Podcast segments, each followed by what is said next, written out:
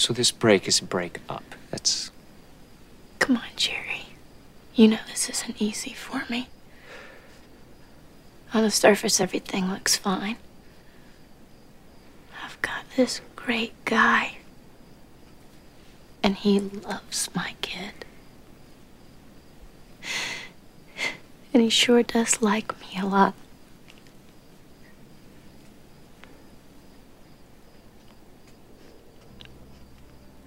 And I can't live like that. It's not how I'm built.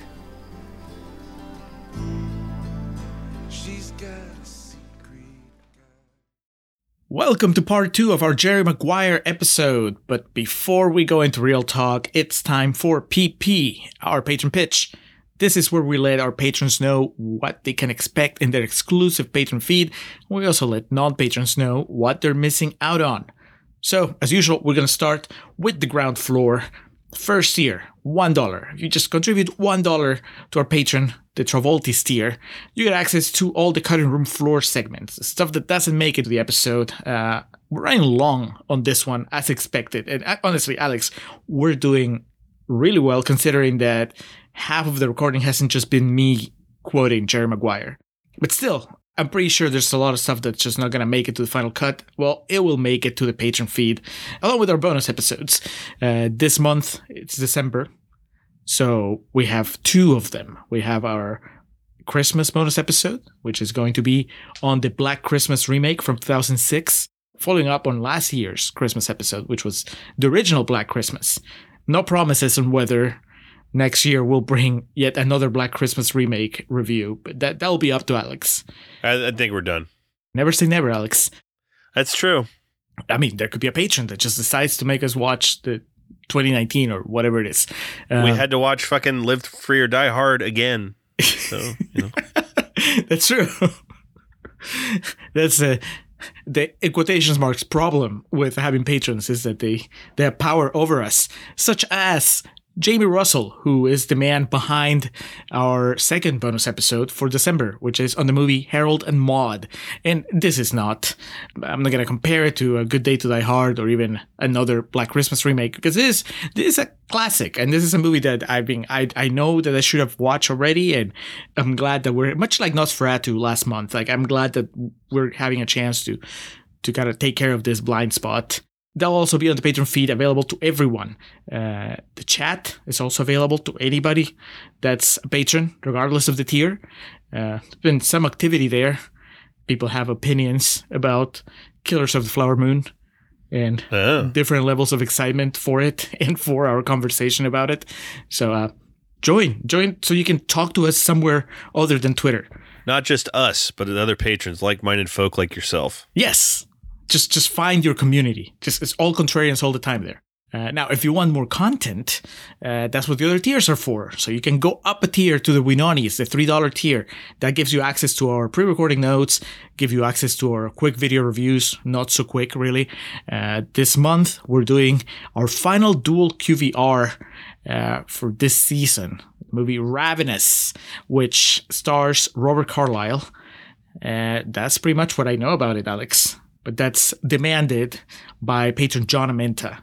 I mean, I'm always glad whenever John participates. At the same time, I have to remember that John made us watch Invasion USA a few months ago. so we'll see what happens. this could go either way. Uh, and then, of course, you also have access to Contrarians After Hours.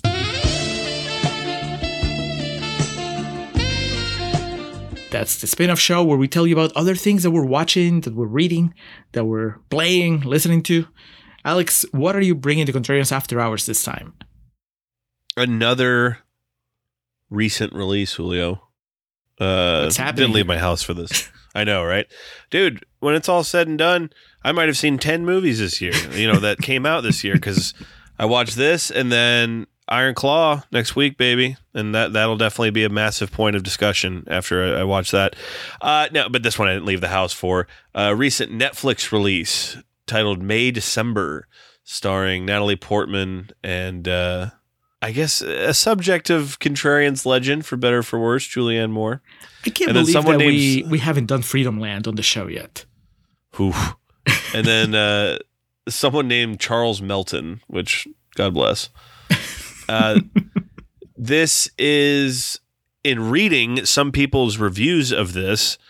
I sometimes forget like how pop culture and like you know period time happening obsessed I can be.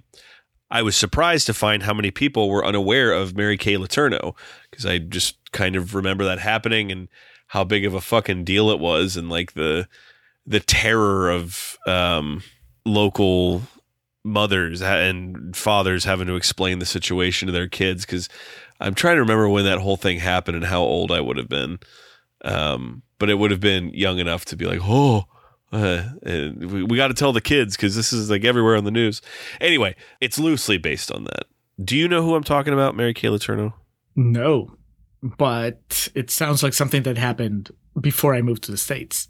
This is true. It did.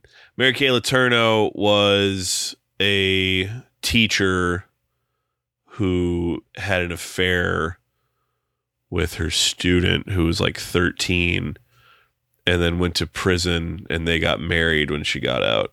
It had been a while since someone had done like a version of that story. And this movie is uh, directed by Todd Haynes, who I know I've talked about on after Hours before, and I'm probably sure I've mentioned him somewhere along the way in Contrarian's history because he directed to me one of the most punk rock movies ever made, uh, Superstar, the Karen Carpenter story from 1987. Uh, but this is his most recent directorial offering, written by Samy Burch, who I'm not familiar with had under a two hour runtime. So I was like, fuck it. We're going to fire this up on Netflix. If nothing else, it'll give me something to talk about in after hours. So that is what I'm going to be discussing. Julio, what are you bringing to the table? On my end, Alex, I, I figured might as well finish my Jim Cummings journey. I've seen two of the three movies. I was like, let's let's just close down that loop.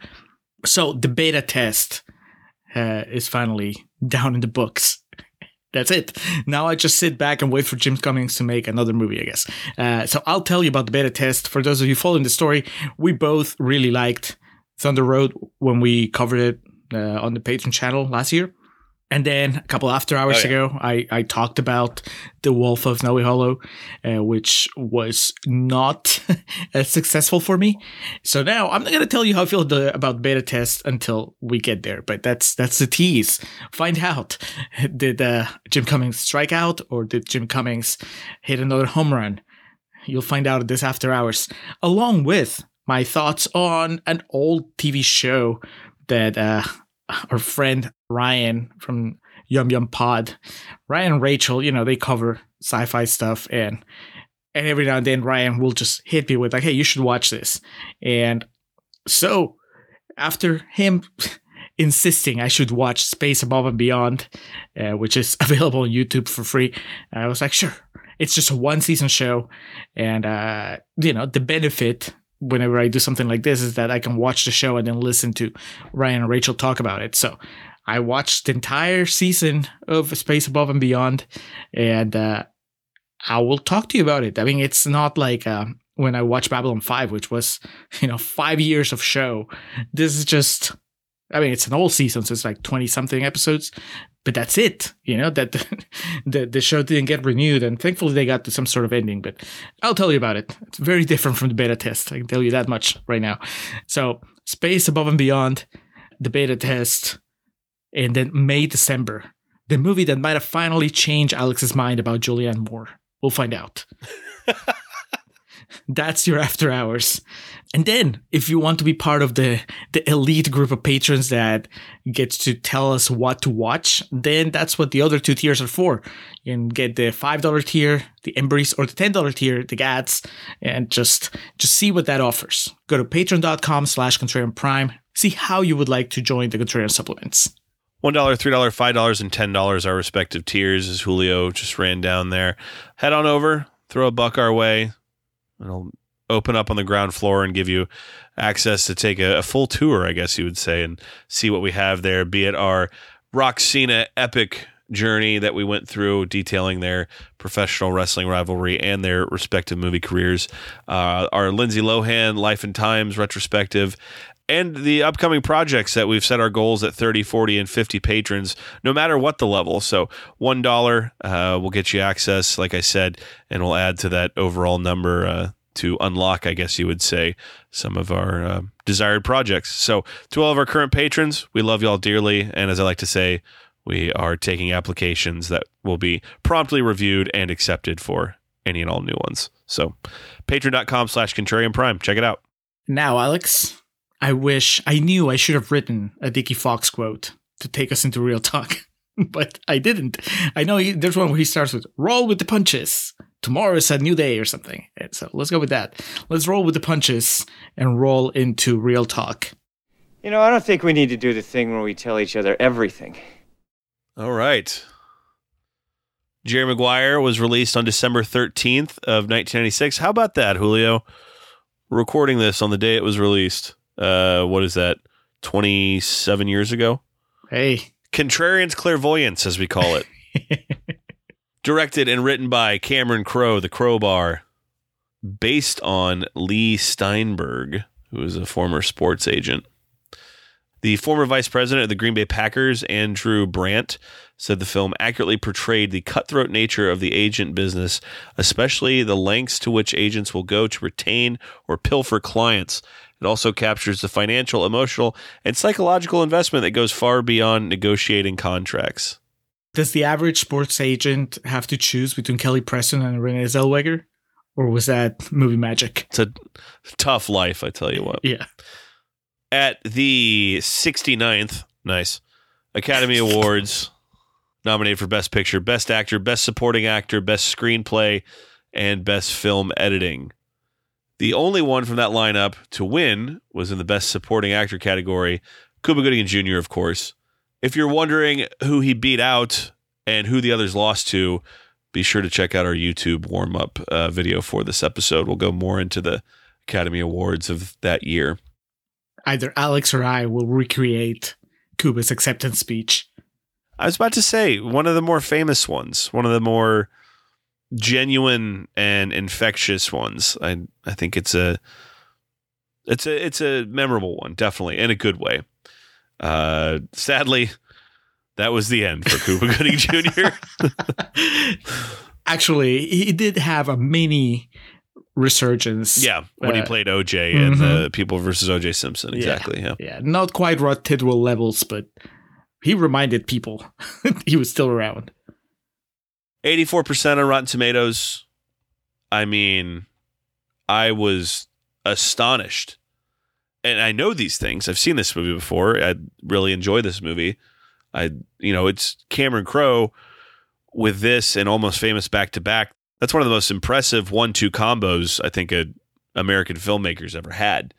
But I was still just shocked at how many things in this movie are just regular parts of pop culture vocabulary. You know what I mean? Mm-hmm. It's like it's not just we're going to need a bigger boat. It's there's five we're going to need a bigger boats in this movie.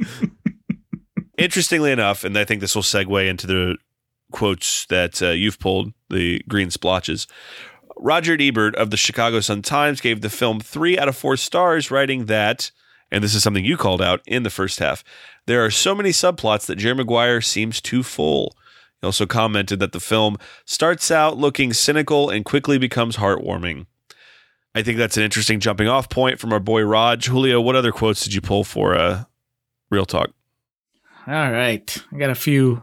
You know, I didn't see Ebert listed on the on the app, but sometimes they skip some reviews, so probably for the best. You know, we don't want to spotlight Ebert every episode.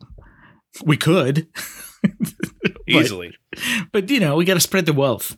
We gotta we gotta call out people like Joe Morgenstern from the Wall Street Journal, who says it's hard to believe that this frantic, self-congratulatory affair was written and directed by Mr. Crowe, the man who did Say Anything and Singles, two films notable for their modesty and tact.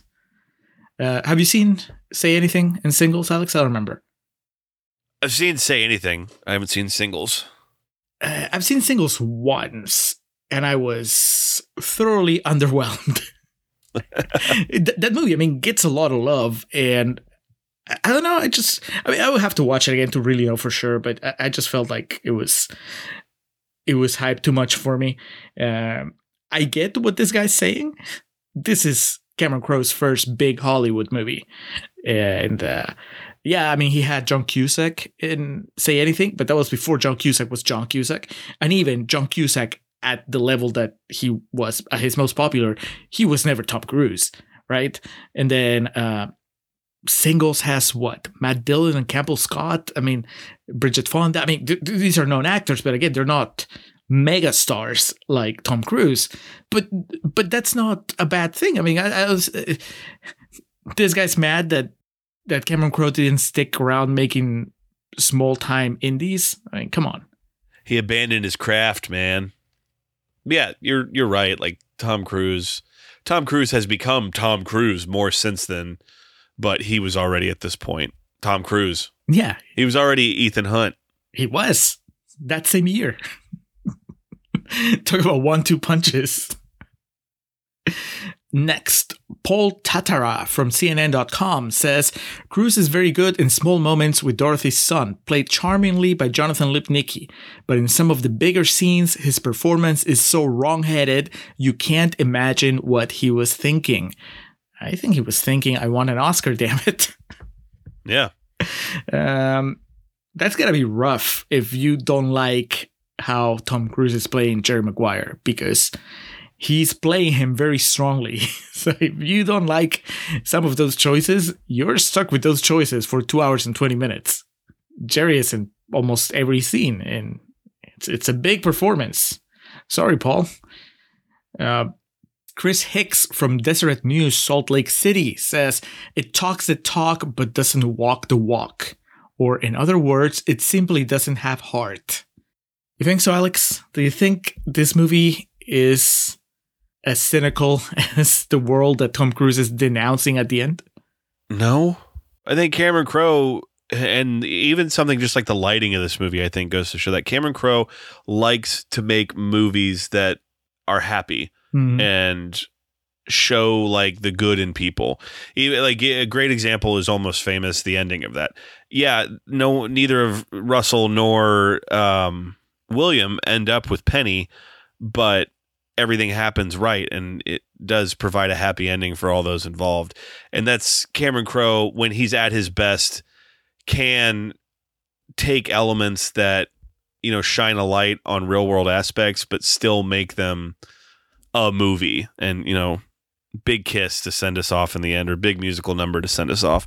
So it's you know it, he's not a guy like scorsese that has a litany of films so it's you know a very limited pool you're pulling from. But you watch something like jerry maguire or in my case specifically almost famous and you uh, cameron crowe is aware of the world he is making movies for i guess would be the way i would say that while wanting to make movies yeah. Like the lighting on that scene where they get home on the porch is like that's like straight out of like a fucking 1950s or 60s like yep. romance, you know? Yep. It's it's weird it because I get it that it's not a little bit of what we were joking about in Contreras Corner, at least I was joking about it, uh, that it can feel a little manufactured, right? It's like every so many scenes just feel like designed for the trailer or designed to just be water cooler talk back when there were water coolers and talks around them. But I don't think that that means that they don't have heart. I think that it's just, if anything, Crowe's style of filmmaking, at least in this movie and in others, eh, eh, it it, it, it kind of harkens back to when, well, we were okay with movies being a little artificial for the sake of making us feel good that's that's how you know yeah. I, I think that yeah you can take you can be really cynical about jerry maguire you i mean member of the audience and say like oh well i'm not gonna fall for it because it's it's tom cruise and it's i don't buy him as a regular guy and this is just a movie trying to manipulate me. And i mean a little bit of what we were doing in the previous segment but but in the end i think that say what you will it just feels silly to accuse cameron crowe of not putting heart in his movies when I've seen his worst movie. And even then, like Aloha still has heart. Like I, I feel like he he pours his soul out into these these projects that that, that he embarks on. So I I completely disagree with this dude. Chris Hicks, I don't know. I don't know what side of bed did you wake up on that day, but I disagree. Uh, we're gonna close with Rick Groen from Globe and Mail, who says there's much to admire in Jerry Maguire, except Jerry Maguire. So I'm guessing someone else that's not a fan of Cruise's performance, or maybe just the character. Uh, there was another quote that I didn't pull that was mentioned something about how they didn't buy Jerry Maguire's redemption. I don't even know that he there was a whole lot that needed to be redeemed on him. I mean, he's a workaholic, but okay. yeah, and then even still, like, who knows what happens with Jerry and Dorothy? But the way the movie is, is she gives him a second chance, and we see that he's going to try. That's kind of the yeah. We don't see him work his way back or what he does with this new opportunity, but that's the fucking point. That's when you peak. Is like when you take him back and everything's happy and whatnot. So. You're you're there for the wrong movie. What did they want? How how did this guy wanted Jerry to uh to I guess atone for his sins? yeah, he falls to his knees and cries. You know, it's funny because they're uh, that last scene they're leaving the zoo, right? Like they're asking Ray how he enjoyed the zoo. Do you yeah. think they're leaving Matt Damon's zoo from Cameron Crowe's future movie We Bought a Zoo? Boom. the Crovers. Let's really... go right now. Let's go to the zoo. Ray, the zoo, you know, fucking zoo's closed, right? All right. Uh, this movie is. I, I have a lot of history with this movie. And my first. The first thing I want to say is something I put out there on Twitter. And that is that I am shocked at the fact that Renee Zellweger didn't get an Oscar nomination because it's all there. you know, like if the movie had been shut out of the Oscars, I would get it. And like, oh well, you know, it's just not one of those things. But it was nominated for Best Picture, and both Cruise and Cuba Gooding Jr. got nominations. So it was just like they just had to push just like a little like it was like an extra mile and then they would get her for for best leading actress, and then fuck it, go all the way and give Regina King best supporting actress. What happened? Are we saving all the Oscar stock for the video, or can we like complain about this specific instance? Oh no, we can. Yeah, I was just gonna say we'd run down the nominees and whatnot, but like, uh, best leading actress Frances McDormand, Fargo, obviously very good. This, of course, was the year The English Patient ran amok. Uh, but to your point, Julio, coming into this, before I researched it today, I just assumed she was nominated for an Oscar for this. Me too. I, I, I knew that Cuba was the only one who won for it, but I assumed that she had a nomination for this, uh, which has her only nomination been for um, what was that movie she did? Judy. No, she has two wins, Alex, because she won for Cold Mountain. Chicago. Oh, okay. Three nominations then. Okay, she won for Cold Mountain, then got nominated for Chicago, and then won again for Judy. My God, she has four nominations. She got nominated for Bridget Jones' Diary. Renee Zellweger is doing fine without a Jerry Maguire nomination, clearly. Slow news day. Still, God damn it. I it feels weird to just start real talk with me just fawning over her performance because it is, you know, it's Tom Cruise's movie, but still, I, that was my my big takeaway this time. My big takeaway watching it now was like, it's not just that she's as good as they are and they got a nomination. It's just that she is so great. Like I, I was, um, I guess I've always known that she was good in the role, and to me, this was the movie that introduced me to Renee Zellweger. Like I hadn't seen Empire Records before I watched this. yeah, it's uh, an interesting uh, conundrum's not the right word, but like it's an interesting place for her because Empire Records, I'm trying to think of anything else that like was really to speak of where she had like a real role. She's in Reality Bites, um, The Return of the Texas Chainsaw Massacre. Honestly, you know, she did, had about you know a dozen movies before this, but legit Empire Records was the only other one where she had like a showcase role, really. So this is without question like her coming out party. And on top of that, she just hits it out of the park. You're right. It seems to have all the parts that they look for. Uh, they being the Academy, it seems to have all the ingredients of what they celebrate, and yet it wasn't enough. like you need to prove yourself, kid. I guess so. But Cuba, your arms, he just got it. your, your arms aren't long enough to box with Diane Keaton and Kristin Scott Thomas, baby. I like them both. Uh, I haven't seen the English Patient since it came out, but I I can tell you already uh, that's that spot would have been more like Renee Zellweger served that spot more than Kristin Scott Thomas. Who that's so weird. Kristin Scott Thomas was also Mission Impossible. So there's a she was connection. also an Only God Forgives. So anything good she did was eradicated. So karma's that. a bitch. That's what you're saying. Karma is a bitch. Oh, uh, Jerry Maguire joked about it earlier.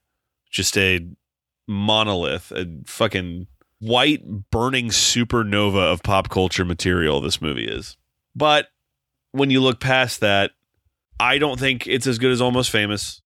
But there is something so special to this two movie run that Cameron Crowe went on of him. Well, it also depends on how you feel about Vanilla Sky. Personally, I think it's okay.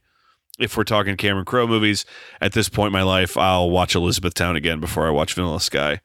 But um, hmm. I think I agree. Ooh, saucy. I, I, I, like Vanilla Sky probably more than the average person, uh, but I think Vanilla Sky falters for me whenever it falters. It, just it just doesn't feel very Cameron Crowe, which is at all right. And that's for all the, for all the shortcomings Elizabethtown has. That was the whole discussion we had. It's like it feels like a Cameron Crowe movie, but it feels like he just kind of lost sight of what he was doing a little bit somewhere along the way. I did joke about it, and it's like, oh fuck, Elizabethtown is a lot like Jerry Maguire. You know, he tries to he takes a risk with his career, and it ends up costing him his job and he's he loses his girlfriend, his way hot girlfriend, his super hot girlfriend, in this case Jessica Biel. He meets a quirky girl. He does a little bit quirkier in uh, 2004 or 3 whenever that came out but So back to my original point like it, don't get me wrong, this is white people shit through and through. What are you talking about? Rod Tidwell is black. Uh, okay, well that's that's fair. And Cuba and Regina King are both fantastic in this, but I guess you're right. This is a bit of a more diverse movie than Almost Famous, but Cameron Crowe in two extraordinary examples was able to make near perfect movies for what he was trying to make. Some of the dialogue in this kind of loses me. It can get kind of goofy, but man, what just an unbelievable film to make for an audience in 1996. Hmm. you have the sports influence, you have Tom Cruise, you have this pretty uh, young new actress in here that absolutely steals the show. You have this little, just absolutely painfully adorable kid who he deserves some credit for his work with this because at no point does the kid get annoying or overstay his welcome or seem like out of place. Which is the insane one scene that it doesn't happen. Yes, I couldn't believe it. I know that was. I couldn't wait to talk to you about Jonathan Lipnicki because we all know Julio's uh, long-standing rivalry with child actors. Even the one scene where like you know the, he's serious where he thinks they're leaving and he tells them just go ahead and go. Yeah, it works. It's tremendous. Listen, you're gonna like it, San Diego, Ray. Ray. It's gonna be great there because uh, you make a lot of friends. I'm gonna see you this weekend you know? Go ahead and go.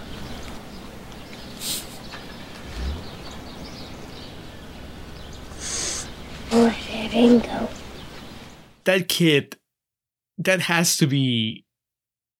I mean, I don't know why, but I just read it as that was direction, and he was really good at taking direction, right? Like it's it's very his performance is just very. uh It reads to me like Crowe told him, "All right, in this one you're sad and he just plays it sad. And then in this one, you just you, you just say this, and then you run away.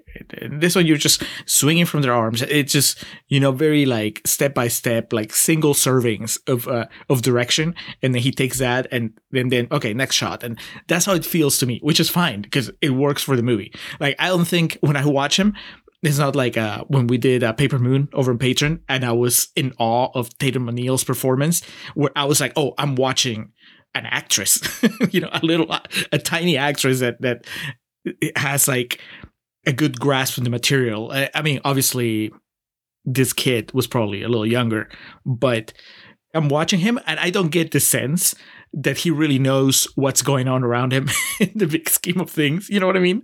Yeah. Like I feel like Cameron Crowe told him, "All right, well here you're sad because you like Tom Cruise and he's you're not gonna see him again." But he's not aware of like what's happening, and that's fine because all that matters yeah. is that it works for the movie, and it does. You're right; he never gets annoying, and he should be, but he doesn't. Yeah, it had been at least ten years since I watched this, and I was kind of blown away all over again, uh, specifically by Jonathan Lipnicki and how the most was gotten out of that performance. What I would to finish my point I was saying earlier, I don't necessarily think this is a perfect movie, but this is a perfect movie for what he wanted to make, if that makes any sense at all. And that's the Cameron Crowe thing of what we mentioned earlier, like the love and the lighting and the the relationships developing and the the show me the money and just like the absolute absurdity of some of these sequences, but mixed in with the soundtrack that only really he could nail the way he did. And that goes back, that's one of the things about Say Anything that people still celebrate. And even Elizabethtown, we talk about his taste and understanding of how to map out a movie using music is very impressive. And uh, honestly, unrivaled to the ability to make a movie like Jerry Maguire or an almost famous. I, I think some of the scenes l- linger too long. I mentioned some of the dialogues a bit silly for me, but everyone is good in this movie. And when you have a cast this big and the people involved, like with the ranging abilities of acting and also just like if you compare like resumes amongst all these like Jay Mohr, like is hanging in there with Tom Cruise in those scenes that they have together and it's crazy. And we've talked about before, yes, great actors can be great actors, but getting them all to work together and getting the best out of certain aspects of them, that is the hallmark of a great director. That is what we blow Scorsese about all the time. And so I think that eh, you know, eh, eh, jumping ahead, this isn't like an A plus five star movie to me, but I really was taken aback upon this rewatch. Like I said, it's been a long time since I watched it of just how well everything is pulled together it is his i know you don't think it's his best but it is his biggest one right that's i know that we kind of threw that out i think maybe last episode or a couple episodes ago when when we were talking about jerry maguire coming up and it feels like this was as big as Crowe got uh, as far as mainstream movies.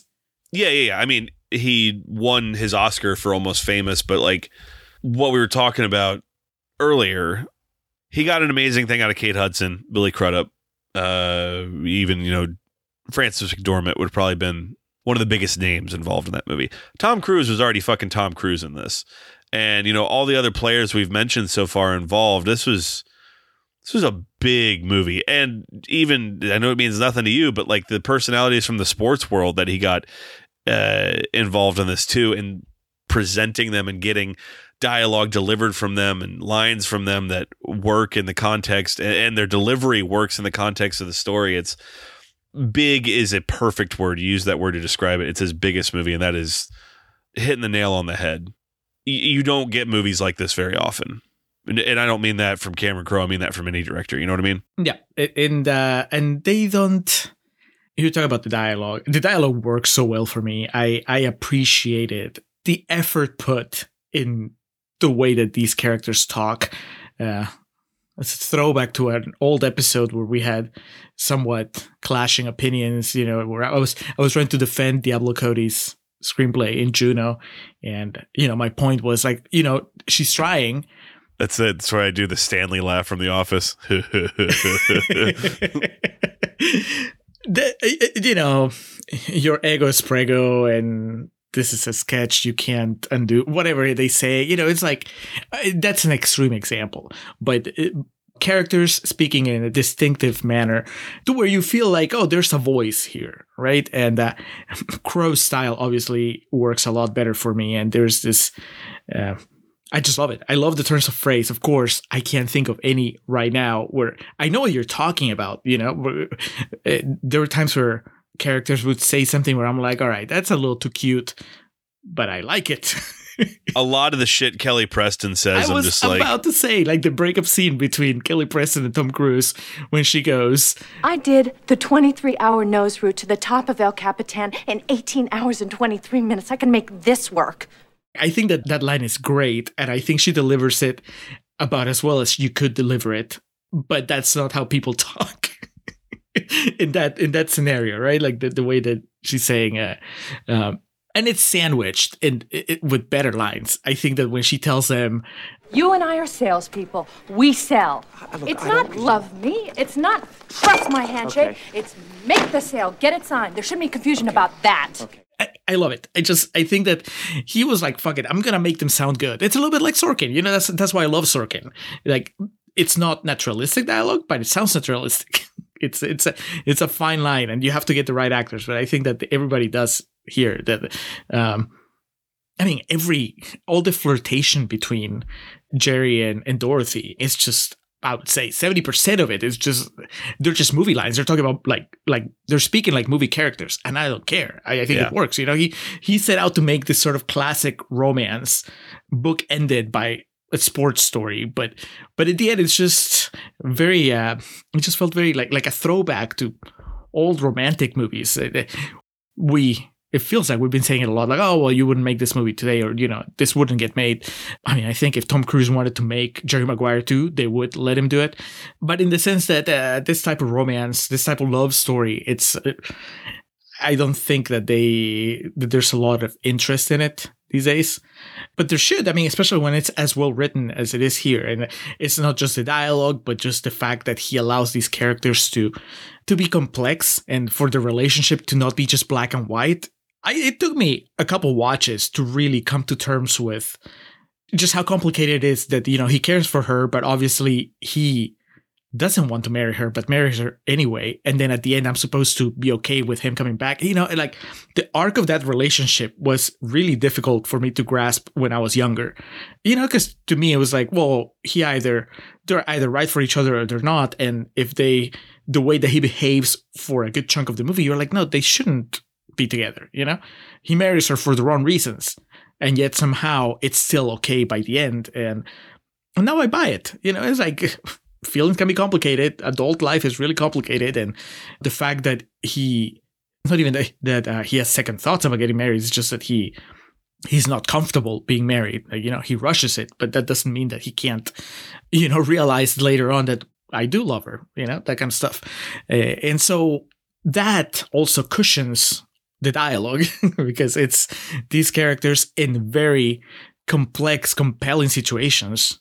And then they're talking in a way that's interesting, that it's that makes it even more fun to to watch them interact. You know, it's like a completely different genre, but also like why a good Elmore Leonard adaptation works so well uh, for me because it's like, oh, these people they they're very interesting when they talk. They say things in a way that's not quite the way that I just hear people talk on everyday life, and that makes it fun.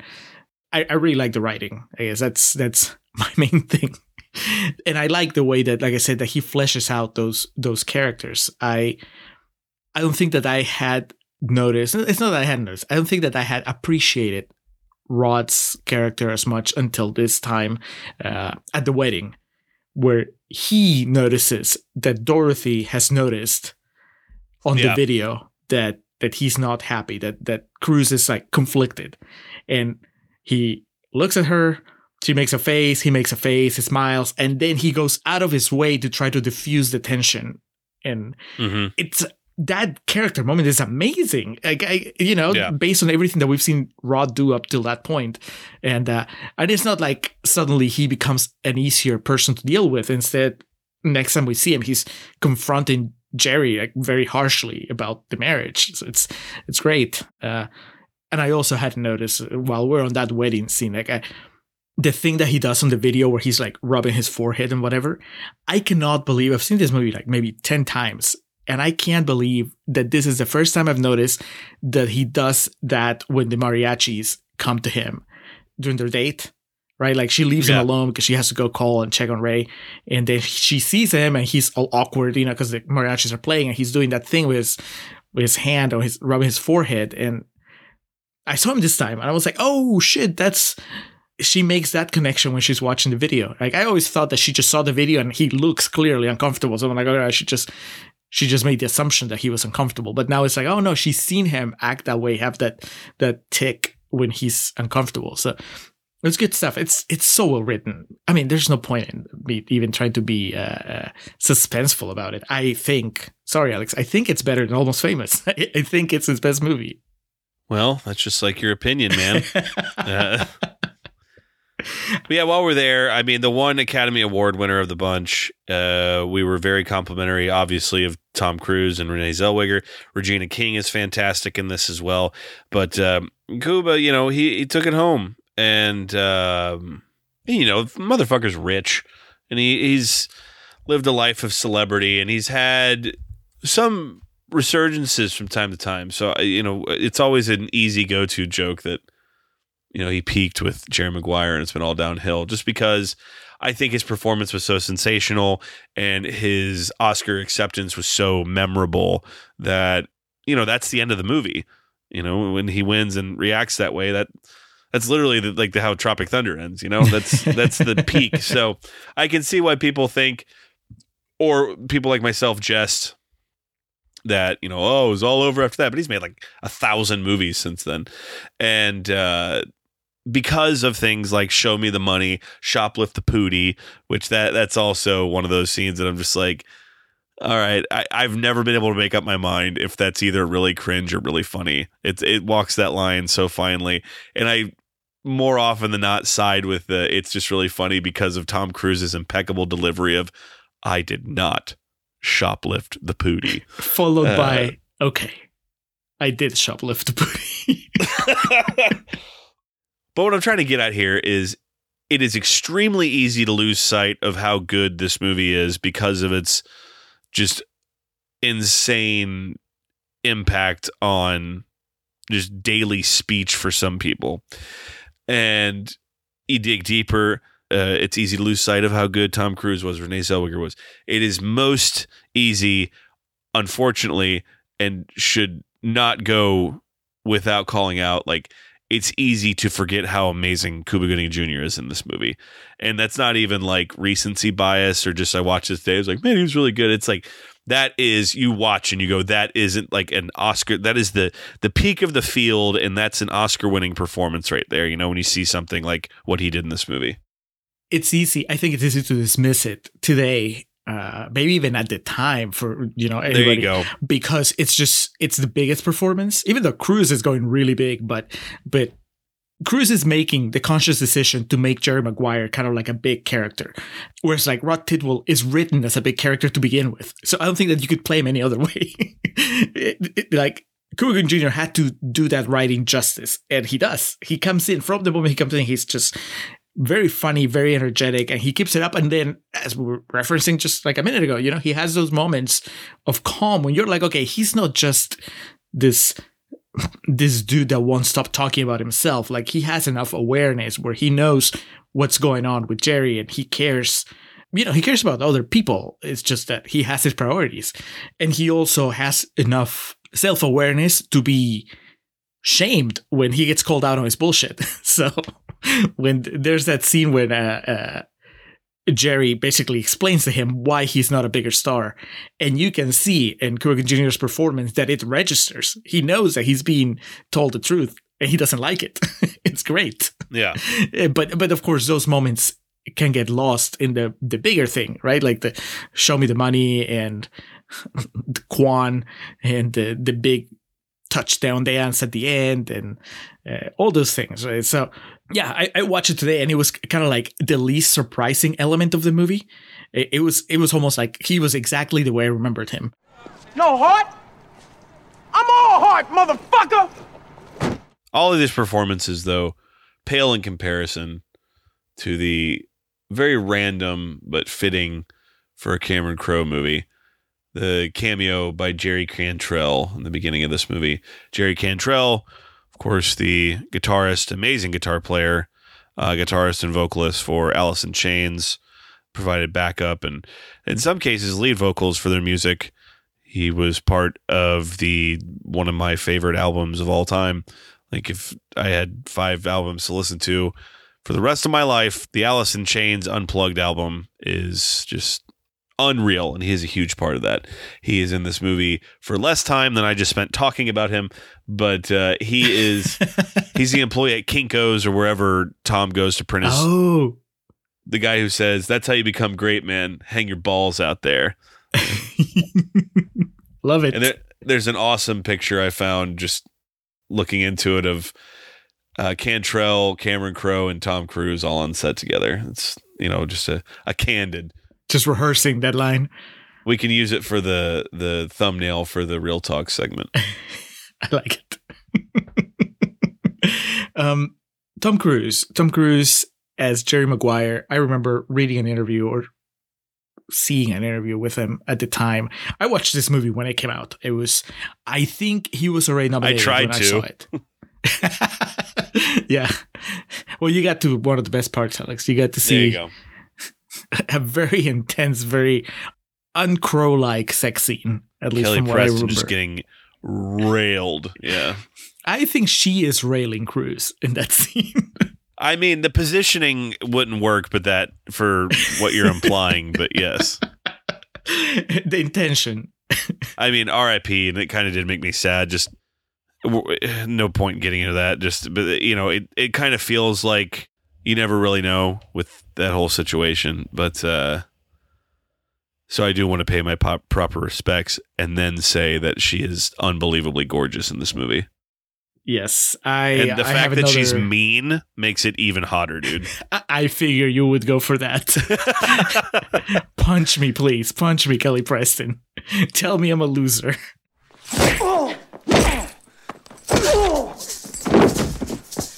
I won't let you hurt me, Jerry. I'm too strong for you, loser. But Cruise, uh, I remember reading the, you know, it was, he was, I guess he was doing the awards circuit, doing the interviews, the junket, something, but he was talking about how he was sitting in his car one time and he saw some guy walk by and he was on the phone and he looked kind of worried and he just started thinking, I wonder what that guy's deal is. You know, it was just like a random person, your average person. And that kind of like set him off thinking that every person has a story and that he was interested in playing just a regular person, that, that the movie should be about a regular person. I don't know how that ties in into him meeting up with Cameron Crowe or if that's something that he just he was waiting for the right character to bring that energy and and then this project happened or if he looked up Cameron Crowe and said, Hey, do you want to write a movie about a regular guy? I don't know. But the idea is that obviously Jerry Maguire is trying to sell you Tom Cruise as a regular guy or Tom Cruise's version of a regular guy. And uh, I made fun of it in Contrarians Corner. Like we laughed about it. We've laughed about it in Moneyball with Brad Pitt. Uh, it's just something that happens with big movie stars, right? And I think it works.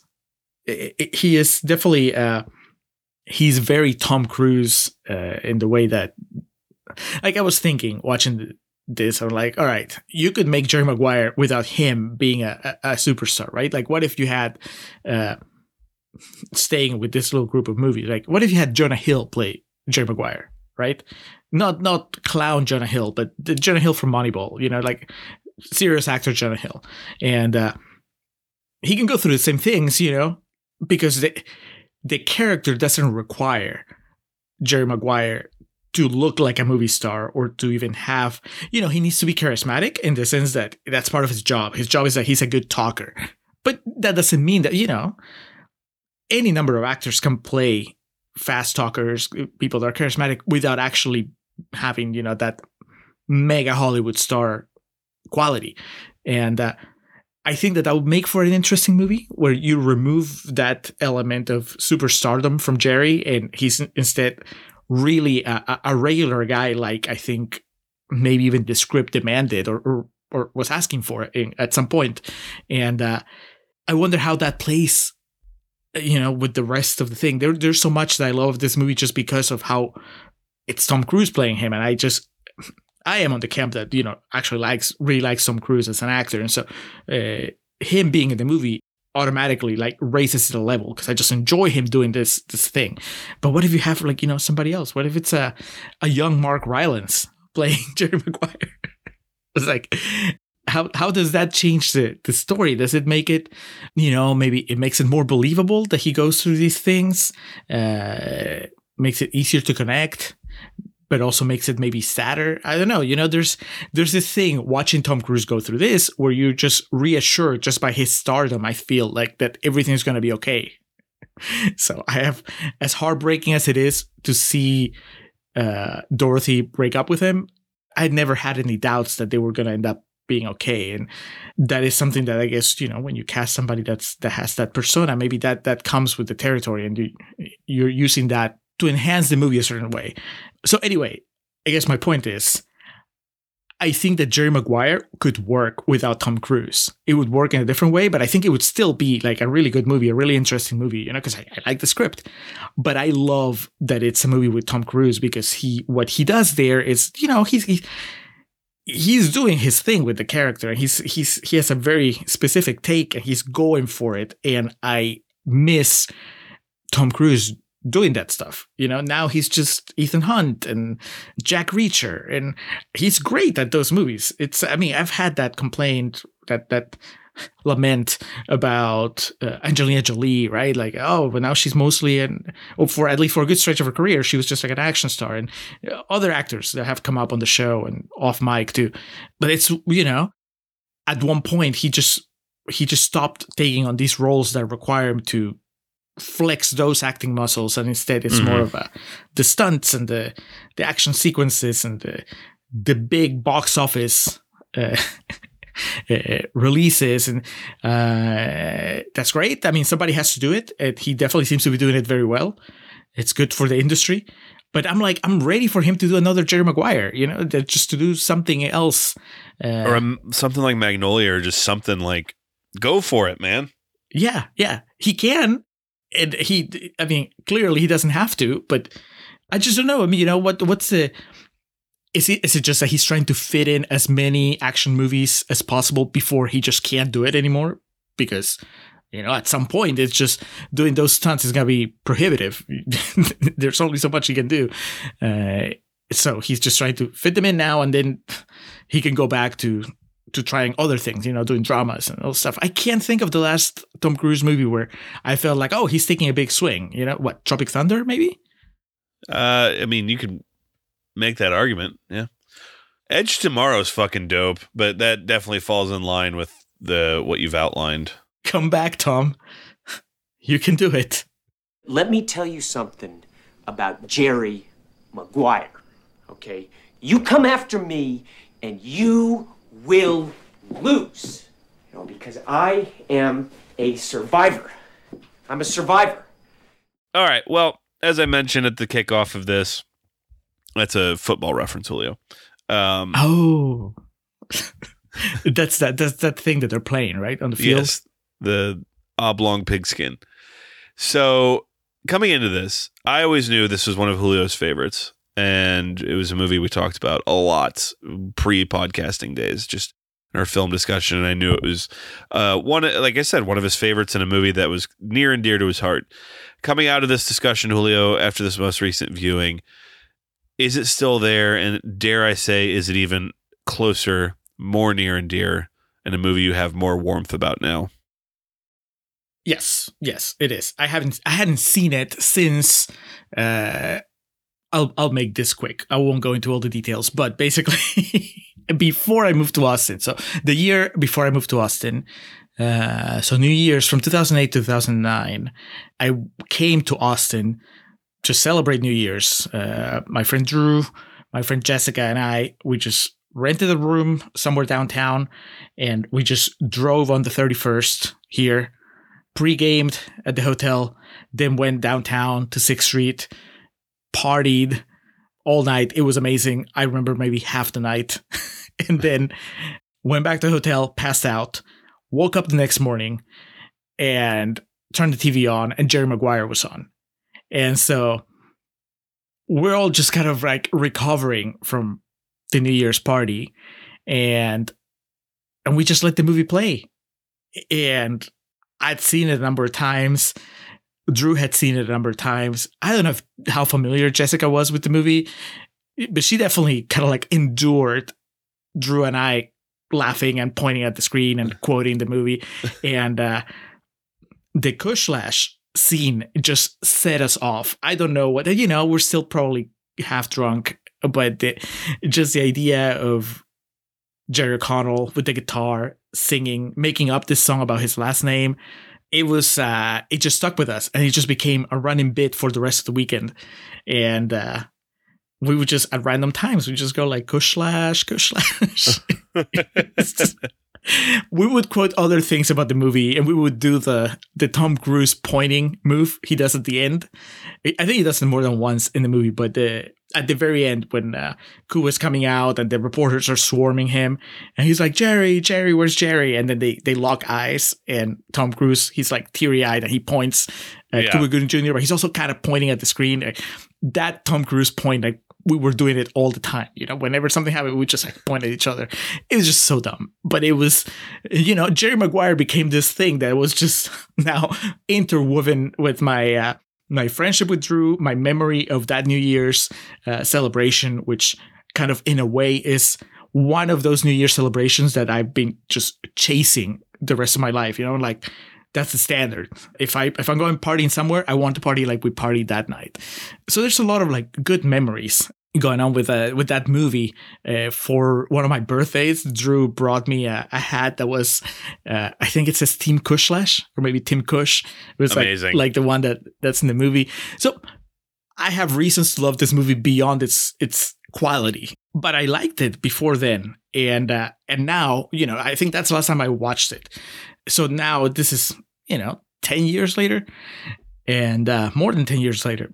So i watched it not with fresh eyes because at this point that's impossible but definitely with uh, enough time had passed that i was just experiencing it. A, a lot of it just felt i was getting reacquainted with the movie and that process was very very uh, rewarding like i said i was rediscovering Renee Zellweger's performance. I've seen her win two Oscars by now, and I've seen her in plenty of movies, but just the idea that this was just her making a splash. I mean, she and Cuba Jr. made a splash with this movie, and she's great, you know. And and like I said, as an older person now, appreciating the the nuances of those relationships.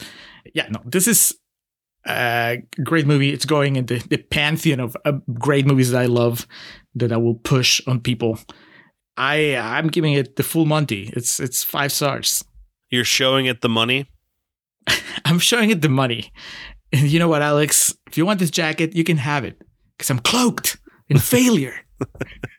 uh, I gave it four stars on my Letterboxd review. Um, uh, I, I give this an A minus. It, for me personally, like I said, a lot of the scenes linger on a bit too long, and some of the dialogue is a bit saccharine for me. But that's that's fine because that's what it wants to be, and it excels and thrives in being Jerry Maguire, which is when pen went to paper and what Cameron Crowe wanted to make, he made. It's a fantastic film. And like I said, the only things negatives I can say about it are like little things that like you know personally don't work for me as well as for others like yourself. But I mean, Jerry Maguire's it's fucking phenomenal. If you've never seen it before, unfortunately, I, I think you may be too long in the path of like cliches to appreciate it for and I don't mean to tell you what you do and how you think. I'm not gonna, tell anyone what to do or how to think, but I'm just saying that there's a lot going into it now versus like you know seeing it in the late 90s early 2000s but great shit. Great great great film. Um we're on a roll. This and the flintstones man. We had yeah, two good I movies know. back to back. We uh, i think these two have erased the torturous nature of uh, a good day to die hard. So uh, julio with that being said will the streak continue? What is next well this is uncharted territory alex at least for me, I don't know, but uh, Patreon Jamie Russell referenced already once during the segment. Uh, he wants us to talk about Drop Dead Gorgeous, which is rotten. So we're gonna be nice about it. But I, I don't know The docu- uh, the mockumentary. Is it a mockumentary? I don't know. Are we talking about the one with Kirsten Dunst and Kirstie Alley? And uh, Denise Richards. Oh, dude, yeah, that movie fucking rules. This is news to me. You hadn't told me this is on the horizon. That that it's on the spreadsheet. oh shit! I didn't consult the spreadsheet. I always look at like our uh, Patreon shit, like what's coming up. Um, hold on, let me yeah. check this to confirm. It's it's on the spreadsheet, folks. So that, that's my fault for not double checking. Oh, I am fired up, man. Drop Dead Gorgeous rules. Okay, well, there you go. That Alex already knows what he's in for. I don't. I like I said, I barely know the cast, and only because I had to pull a picture of the poster for our website. So uh, I don't know anything. I didn't know it was a mockumentary. That's cool. We haven't. I don't know if we've done a mockumentary on the show yet. So yeah, yeah. Well, you know what? Peter's gay. Gay. I'm sorry. That's like my favorite part from that movie. And that's I dated a girl that we used to quote that all the time. So you you will know what I'm quoting when the time comes. All right. Well, that's it. Drop Dead Gorgeous coming up next. uh, and this, by the way, this is the end of our, our live stream debt. We, we're done with it. Can't wait to acquire a new one next year. So, yet another thank you to everyone who made this possible with your donations and uh, support on live stream for the cure. And just to reiterate the words of my co host a moment ago, can't wait to acquire more debt next year. But let's not get ahead of ourselves. First, we have to get through Drop Dead Gorgeous. what is going to happen if I hate this movie, given Alex's enthusiastic response to even hearing the title? Uh, I don't know. Should be interesting. I, will go in open minded. I like Kirsten Dunst. She was in Elizabethtown. I think you're not aware of what you're in for. I think if I had to guess, just based on your inflection and tone of this, I don't think you really know what you're in for, and I I think you're going to be pleasantly surprised. It's great, good stuff, Jamie. Brace yourself. uh, but that's it. Let's get out of here, Alex. Let's do. Show me the outro.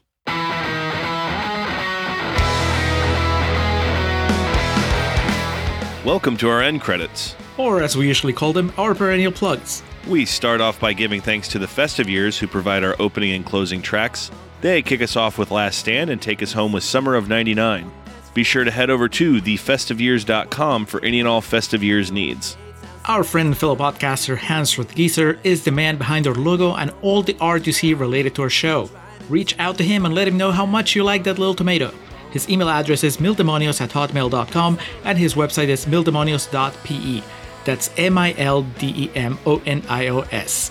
You can also check out his podcast Nacion Combi about Peruvian current affairs and Marginal about economy.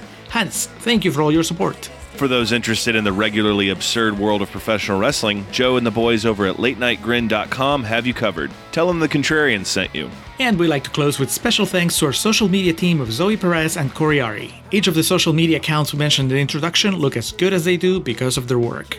So that'll do it for this episode of The Contrarians, where we're right and you're wrong, and we will catch you next time.